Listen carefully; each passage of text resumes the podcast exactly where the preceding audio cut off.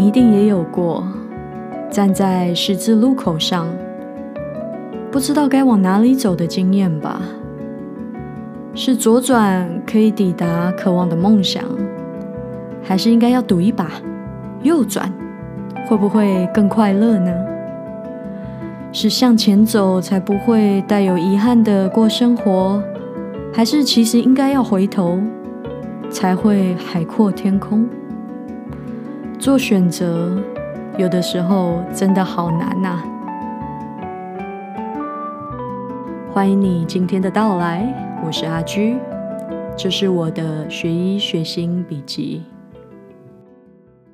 Hello，大家好，欢迎回到阿居的学医学心笔记第八集。这个礼拜，阿居收到了来自一位听众的讯息，他上面写说：“嗨，不好意思，可以问你一个问题吗？”是什么原因让你在职场上班之后还愿意回到学校继续念医学系呢？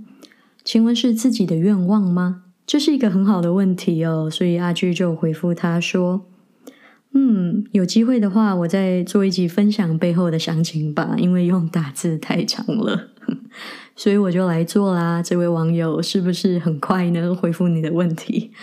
嗯，不过其实阿居最近也刚好很想要做一集关于选择这件事情的，嗯的一集哦，因为阿居最近嗯的确在医学生涯中也遇到了一个需要做选择的时刻，然后蛮困惑的，说真的，然后也想要做一集来跟大家分享，刚刚好我们就一起来讨论吧。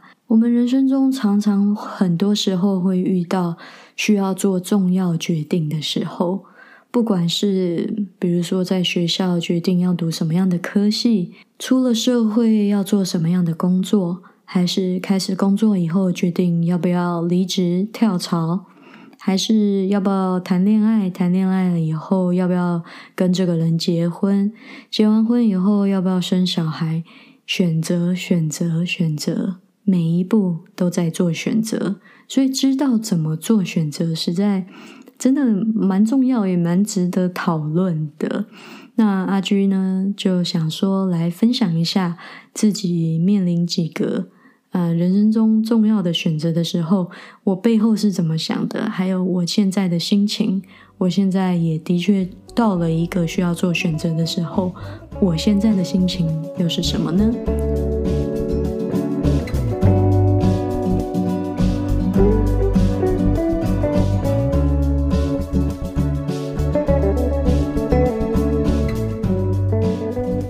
学医学心笔记呢，还是一个很新的 podcast 频道。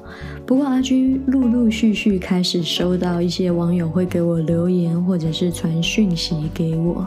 如果你现在正在收听，欢迎你到我的脸书专业还有 IG 账号追踪、按赞、分享，给我留言，告诉我你有在听，然后给我一些反馈，谢谢。这周呢，阿居已经在内科实习了三个礼拜了。在内科实习呢，很忙碌，步调很快，然后学习的东西很多。每一天呢，呃，老师都会做一些 teaching，都会依照不同病，我们嗯，我们遇到的病例，然后做一些教学。那个资讯量是很大的。很累，身体说真的，身体是蛮累的，因为步调很快，每天都有事很多的事情要做，paperwork 非常多。我大概花花百分之二十的时间在看病人，但但是大概有百分之至少七八十的时间，我是在做 paperwork 的。比如说要记录病人的状况啊，要写下来呀，然后要啊开单子啊。嗯，然后要做记录啊，要写报告啊，等等点点的啊，paperwork 很多。不过说真的，身体是很累，但是心呢是还蛮快乐的，因为每一天都在学很多的东西，而且看到病人可以更健康的出院，那个成就感是蛮大的。实习一个很重要的目的呢，其实就是让医学生来体会一下每一科他的生活步调，每一科他的这个行医的内容，他的专业是什么，然后让医学生来体会一下呢，自己是不是喜欢这一科的工作。因为很快呢，三年级的医学生就需要去选择四年级的 electives。那在加拿大的医学院的这个进程是这样子的：三年级呢，你会做所有科目的实习，包括之前阿居已经实习过的精神科，现在是在内科。之后呢，阿居会去，比如说加医科、眼科、皮肤科、急诊啊，还有比如说小儿科、呃妇产科，还有各个外科。每一科啊都会，我刚刚应该说了好几个科吧，这个字啊。Anyways，每一科呢都要跑一次，然后去看，嗯，你喜欢哪一科？但是呢，这之中又遇到了一个问题，是什么问题呢？就是阿居呢，大概在十天以后就要决定我四年级的选修科目要是什么。为什么这个决定很重要？这个决定真的很重要，因为它会影响到你未来要做的专业。怎么说呢？在四年级的时候，加拿大的医学生呢会申请。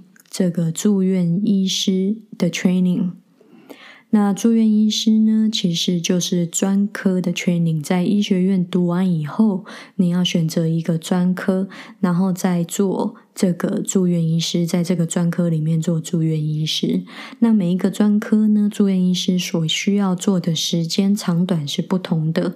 比方说，好了，在加拿大，如果你选择加医科，你至少是做两年的住院医师；如果你选择内科的话，你至少是做四到五年或者是六年的住院医师。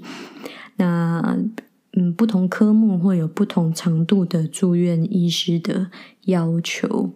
那为什么四年级的选科很重要呢？因为四年级的时候，你就要申请这一些不在不同学校、在不同地方的这个专科的 program。那他们的依据是什么呢？就是依据看你四年级选了哪一些科目啊。所以这个选择是不是就基本上我就是要大概选择出来我。未来要做什么样的专业呢？要做什么样的专科医生呢？嗯，是一个不小的选择哦。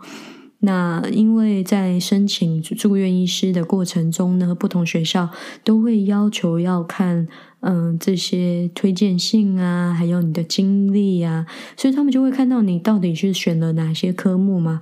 然后你要拿到推荐信，如果你申请，比如说内科好了，那当然是最好你要做内科的选科，那你才能拿到内科的主治大夫的这个推荐信，那才会对你的。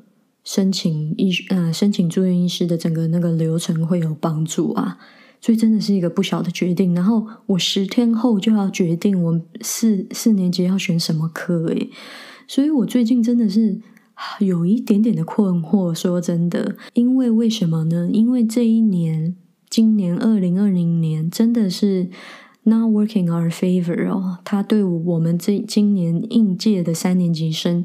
其实真的是蛮不利的，怎么说呢？因为我们实习整个被 delay 了嘛，因为 COVID nineteen 的关系，我们 delay 了两个月，在原本预计的时间晚了两个月才开始做实习。可是我们要选择四年级选科的时间并没有被延后啊，我们还是一样在差不多十一月份的时候要选择。可是如果是之前的 schedule，如果是 COVID Covid nineteen 还没发生前的 schedule，我们其实已经跑了大概将近快一半的呃实习了。可是现在我们跑不到一半呢。我今天才经历过了精神科，然后内科也还没有完全经历完，我就要选择我接下来这辈子要做什么样的专科？诶这样其实很不公平，因为我后面还有好多科系都还没有实习到，我要怎么选呢？我没有，我没有经历过，我怎么知道我要做什么样的科系呢？所以这个 timing 真的不是很好。那我们也跟学校反映过，可是学校给我们的答案就是他们也无能为力，他们也无可奈何这样子。所以其实这个 COVID nineteen 真的对大家哦，各个人。不同的人都有不小的影响。那么阿居觉得呢，我应该要来解释一下加拿大的医学系的体系，还有医生的培养制度大概是什么，这样子大家才可能会比较好了解我几个需要做选择的点，它的 background 是什么，然后我是怎么做选择的。在加拿大呢，如果你想要读医学系，你必须要读至少到大三才有资格申请哦。我知道这一点跟台湾有一点不一样，台湾好像是高中毕业以后就可以直接嗯申请医学院，你如果分数够高的话，就可以直接申请。但是在加拿大的制度不太一样，那每一个省份的医学院呢，它所录取的条件也不太一样。但一般来说呢，必须要那一般来说，大部分的医学院你都要读完大三，至少才可以有资格申请医学院。所以它是一个后学士制的制度。那大部分的学生呢，都通常啊，大部分的学生都会读完大学以后才去申请医学院，拿到了至少一个学士的 degree 啊，然后才会去申请。那么阿居当年读完大学的时候，并没有直接申请医学院，真的是没有。我有没有想过？当然有，在那个时候，我当然有想过。嗯，其实很早的时候，阿居就有想要读医学系的想法，想要当医生的想法。我想应该是大概在大一、大二的时候吧。然后当时也是有一个启启蒙的医生吧，就是我有去做所谓的 job shadowing。当时不知道应该要选选择什么样的科系，所以我就去。我有找过一个小儿科医生，跟他工作了一天，然后就觉得哎，还蛮不错的，蛮喜欢的，所以就有萌起了这个想法。所以我对于当医生这件事情的这个启蒙跟想法，是很早的时候就有了，大一、大二的时候就有了。可是我在毕大学毕业的那一年的那一刻，我并没有选择直接申请医学院。在这之中有几个原因哦，那也是我。职场生涯中，在我的这个 professional life 里面做的第一个决定，就是我大四那一年，我当时做了一个决定，就是我要去读一个 professional master，就是一个职业比较像是职业训练的 master。当时我很直觉的一个决定就是。我不想要待在学校继续念书了，所以我找的这个硕士的 degree 呢，它其实是有一点像职业培训，它就是为了帮助你找到呃相关领域工作的一个 degree。那我就去读了这个 degree，那这个 degree 呢，真的也还不错，他教的他教了很多关于 business 相关的课程，当然他是特别专攻于生物科技产业的。啊，degree 啦，所以他教了很多，比如说药厂啊、药商啊、医疗器材呀等等这相医疗相关的 business。我就觉得说，我是科学出身的，然后可以如果还可以学一些 business 的话，那我就觉得很不错啊。我以后就可以直接找到工作这样，所以我就去读了。然后这个这个 degree 呢，也可以嗯，让我们有 co-op 的经验，就是可以有出去打工做实习生，到公司去做实习生的经验。那你有了实习生的经验呢，你就更容易找到正职的工作嘛。毕业以后。那么毕业以后呢，我也就很顺利了进入生物科技领域，找到了我的第一份工作。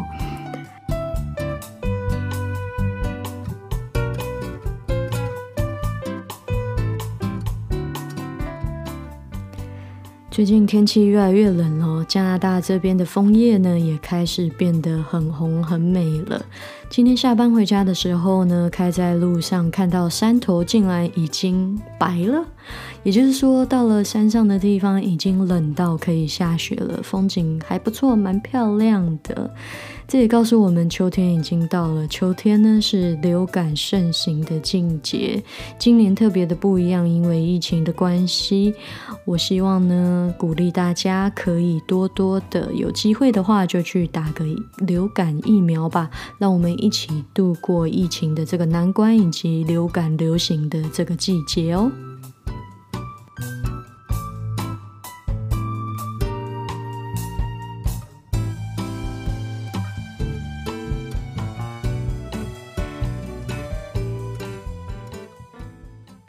我也在这个领域里面工作了好几年，也做出了我觉得 自己觉得还算可以的成绩吧。就是 involve 了不少的 project，然后也有做过跨海跟别的企业合作的 project，然后累积了不少经验，然后之后也也顺利跳槽到了一家还蛮大的药厂公司，嗯，继续工作这样。那么你可能会问，那到底是什么点让我后来终于决定又要？回学校呢？其实我觉得当医生这件事情一直都在我心里面，我一直都没有完全的放开这个想法吧。我觉得只是在大学毕业的那一年，我觉得自己已经读了好久的书，我一直都在当学生。你知道，从小学、国中、高中，然后嗯，到了大学。已经当了好久好久的学生，我当时的想法就是，我想要出社会看一看，我不要再当学生了，我想要去累积一些生命经验。因为说真的，读医学院又是一个四年的学生状态呀，已经当了那么久的学生，我当时就觉得说，我不要，我要出去闯一闯，我不要一直念书，我不要一直待在学校了，我要出去工作。还有另外一个原因，不不想在大学毕业以后申请医学院的另外一个原因，就是因为我觉得我还没有准备好。我觉得我还没有准备好要学医学这件事情，我也还没有准备好要当医生。我的心理状态，我自己认为还不够成熟，所以就想要到社会上闯一闯吧。觉得好像社会就可以让我变得更成熟，还是什么的，我也不知道。当然，那个时候在大学毕业的那个年纪，我很多同学其实当时就很努力的在申请医学院了。I took a detour，我嗯绕了一点点的远路啊。我先去学了一些生物科技，然后并且在其中的领域呢做了好几年的工作。当然，做了好几年工作以后，其实做的也蛮舒适的吧，因为每个月有固定的薪水啊，然后朝九晚五的上班，其实日子还蛮稳定的，日子也过得蛮舒服的。但是过了几年以后，我的心里面，就像我刚刚说的，并没有放弃当医生这个想法，但是还是要鼓起这个勇气去，嗯，真的开始做申请吧。那我知道医学院其实不好申请，嗯，它很 competitive 嘛，就是竞争非常的强大。每一年呢，申请我们学校的这个，嗯，申请人大概就有两千四百个到两千六百个左右。那么每一年呢，我的学校只录取大概两百八十八个。医学生每一届，所以他的率录取率如果算的话，大概是百分之十到百分之十二。所以进医学院的确是一个非常竞争的过程哦。那么当时的想法就是说，好吧，那就试试看啊，反正也不一定会进。结果就没有进。我有拿到面试，但是面试完以后呢，就直接被拒绝。那被拒绝以后，我。当然会失望，但是也开始比较认真的想说，我是不是应该要认真的来 prepare 我的嗯 portfolio，就是我。我要申请医学院呢，除了学在校的成绩以外，我还要有一些课外的经验。这样子，学校的成绩呢只占百分之五十，另外百分之五十呢，它需要看你校外的经验，比如说你有没有做过学术研究，你有没有 publish 过论文，还是你有没有做过什么样的义工，还是你有没有工作经验等等点点的，还是你是不是奥林匹克的选手这种。所以被拒绝了第一次以后，我就开始。比较更认真的去想，说我到底要不要好好的来做医学院的申请？我觉得最后的答案是肯定的。嗯，虽然我在生物科技的领域工作是蛮稳定的，但是我心里总是没有感觉到特别的满足吧，就是总觉得我好像并不是这么适合这个领域。其实我在读我的 master 的时候，就有一点点这种感觉了，就是我好像不是很适合 business。虽然当时大四毕业的时候觉得哇 business，然后又我又有一个科技的这个 background，如果我可以把两个做一个结合的话，那应该很酷，很不错，嗯，感觉好像很 professional，开始去上班，然后领一个薪水。大家不都是这样吗？都是希望大学毕业后找了一个可以很体面的工作，大家都是希望这样，所以我也有那么一点点的随波逐流吧，觉得我想要出去工作。我在生物科技领域工作，其实也没有不开心。但是总觉得有一点点的格格不入吧。首先，我以为我对 business 有兴趣，但是真的读了以后，我发现我真的不适合这种嗯职场上班啊。我也真的不是很适合去研发什么新的东西，然后 get 很 excited，然后让我的老板可以赚很多钱这种事情。说真的，我没有太大的兴趣。但是当时我并不知道我没有太大的兴趣。我知道这样讲起来很吊诡。因为我觉得当时大学毕业的那一年，我并并没有对自己诚实。我以为我对生物科技有兴趣，我以为我对 business 有兴趣，但是直到我真的融入到里面以后，我一直有一个声音告诉我说，我并不是很舒服啊，在这个里面，我并不是真的很在做我自己。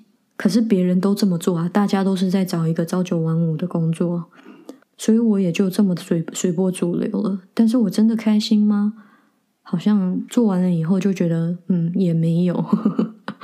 我后来就决定，那我就好好的准备我要申请医学院的资料，跟我要申请医学院，我还需要哪一些经历。那当时真的蛮辛苦的，因为我除了工作以外，我还是一样平时要上班。我除了工作以外呢？还要去，比如说做一些义工，然后还要去准备考试。在北美，你如果要申请医学院，都要考一个考试，叫做 MCAT。我在想，如果我对学医这件事情没有一定的笃定跟热忱的话，我是撑不过那一段时间的，因为真的很累，然后很很忙。那那段时间就是为了做医学院的准备，让自己。蛮忙的，然后我又申请了第二次，第二次呢还是没有进。那医学院一年只是只能申请一次嘛，所以每申请一次失败呢，就要再等下一年。我一直到了呃第三次申请，第三次的面试，才被这个医学院给终于录取。录取医学院以后，一直到现在在三年级实习，我真的很开心。当然，我可能还很 early on in my training，还有一份热忱。但是我现在实习，虽然身体很累，但是心里是开心的。那个开心是觉得 I don't see myself doing anything else。我觉得我好像没有办法做其他任何的工作了，我就是要做这一份工作的。然后那种血液在身体里面沸腾的感觉。我才觉得说，嗯，我好像找到了一个我很适合、很喜欢的工作。那阿居现在面临的选择又是什么呢？就是选择专科这一件事。说真的，我现在还不知道自己要选择什么专科，我也很期待自己会做出什么选择。当我们面临选择的时候，我其实在这个职业的选择过程中，我。得到了几个 conclusion 吧，几个结论，那就是有的时候我们真的太容易随波逐流了。第一个就是我们很容易，我们周围的人在做什么，我们就想要跟着做什么。大家很多时候在选择职业的时候，都会考虑到几个事情，就是这个是不是稳定，这件事情是不是听起来光鲜亮丽。那其实这些都很正常。但是往往我们会依照这一些别人所描述的、别人在追求的事情，来作为我们追求自己心里面想做的事情的标准。比方说，好了，嗯，因为现在快要选择四年级的选修了，我很多同学当然就会就这个话题在讨论。很多人就在讨论，就是说，哦，是不是应该一定要就是走一个什么外科啊？因为外科很赚钱呐，还是眼科？我是不是应该要去读眼科？因为眼科也很赚钱。嗯，大家普遍可能对专科医生又有更多的尊重。我们是不是太过于追求？金钱，跟太过于追求名声，跟太过于追求所谓的别人的看法呢？因为在这些东西的背后，都是为了别人怎么看你呀。可是真正的问题是，你怎么看你自己呢？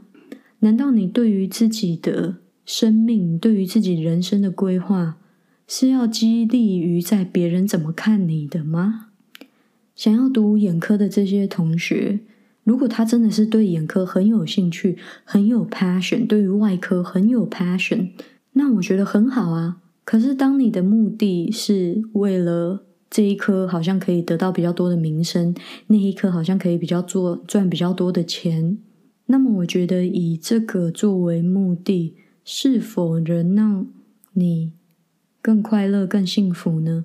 因为在最在最终最终，不管你选择什么样的职业工作，不管你在人生中做什么样的决定，你最终的目的难道不是希望自己会比？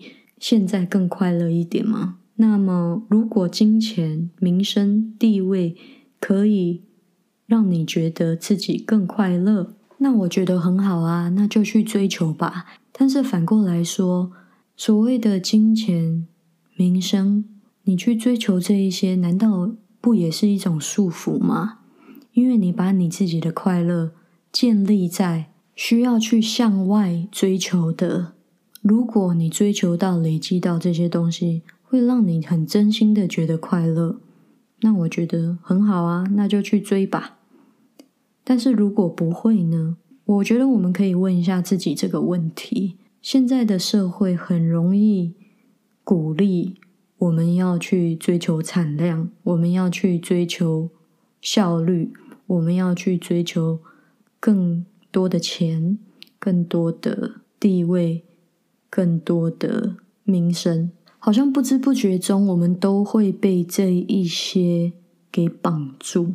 这让我想到，就是小时候会玩的一个游戏，就是我记得小时候在安亲班前面，那个安全班地上有好多个瓷砖，然后呢，那个瓷砖的一格一格连接起来中，都会有一条一条线嘛。然后就会跟同学玩，说只可以踩在格子里面，不可以踩到线，踩到线的人就输了。所以我们在那个瓷砖玩的时候，就会变得很别扭。我们就是一直要踩在格子上，不可以出线。可是那个线这种规则到底是谁定的啊？